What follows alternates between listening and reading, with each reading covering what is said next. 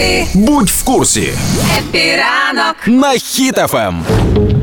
Ем, закінчилось Євробачення недавно. Ігор, що, тобі, що тобі найбільше сподобалось у Ну мені як багатьом українцям, яким е, які дивились на відбір, оця сурдоперекладачка, пані Катерина, вона ж там просто фурор зробила. Давай. Дуже класно, що саме Євробачення привернуло увагу до такого питання. І е, перш за все треба розібратися, що означає жестова мова. Це мова, якою користуються люди з порушенням слуху чи мовлення. Так. Жестова мова. Сурдопереклад і сурдоперекладач це взагалі застаріла історія. Я колись цікавився, виявляється, що вона не універсальна. В кожної країни е, свої е, символи, тобто не можна такого, щоб е, однією жестою мовою спілкуватися в різних країнах. Тобто там також То правиль- є нюанси. То правильно казати, жестова мова чи мова жестів? Ні, саме жестова мова, тому що мовою жестів спілкуємося і ми з вами, і це нічого не означає. А типу Навіть- показуємо, іти туди, там за поворотом буде той будинок, що ви шукаєте, да? Да, тикнути пальцем, показати кулак це теж мова жестів. А жестова мова це саме можливість Ага. спілкуватися людей, які не чують. І е, що стосується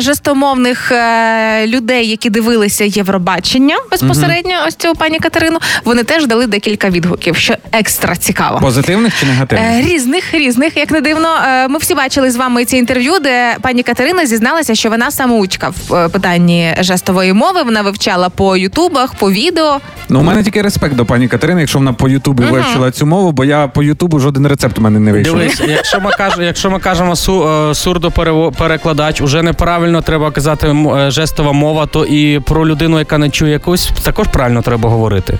Е, Це людина з порушенням слуху або людина, яка не чує. Тобто це буде коректно. Але що стосується безпосередньо самого перекладу е, на Євробаченні, Так. то дівчинка, яка теж в соцмережах розказувала про те, що вона має вади слуху, вона не зовсім розуміла, що показувала Чому? Катерина.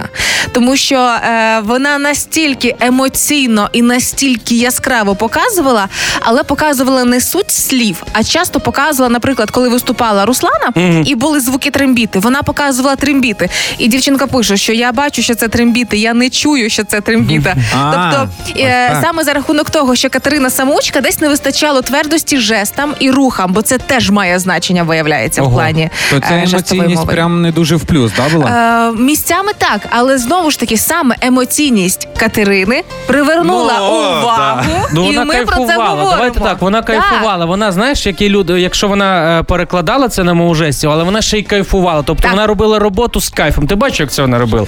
Я думаю, вона там змучилась сильніше за Руслану за цей номер. коли вона Однозначно, однозначно. Тому там ми рекламні паузи робили, бо треба було пані Катерині трохи віддихати. Ну, Попити води. І можливо саме наша з вами увага до питань жестової мови і до людей з е, порушенням слуху це чи не найбільша перемога наша е, на цьогорічному нацвідборі Євробачення. Тепер ми знаємо про це більше. дальше.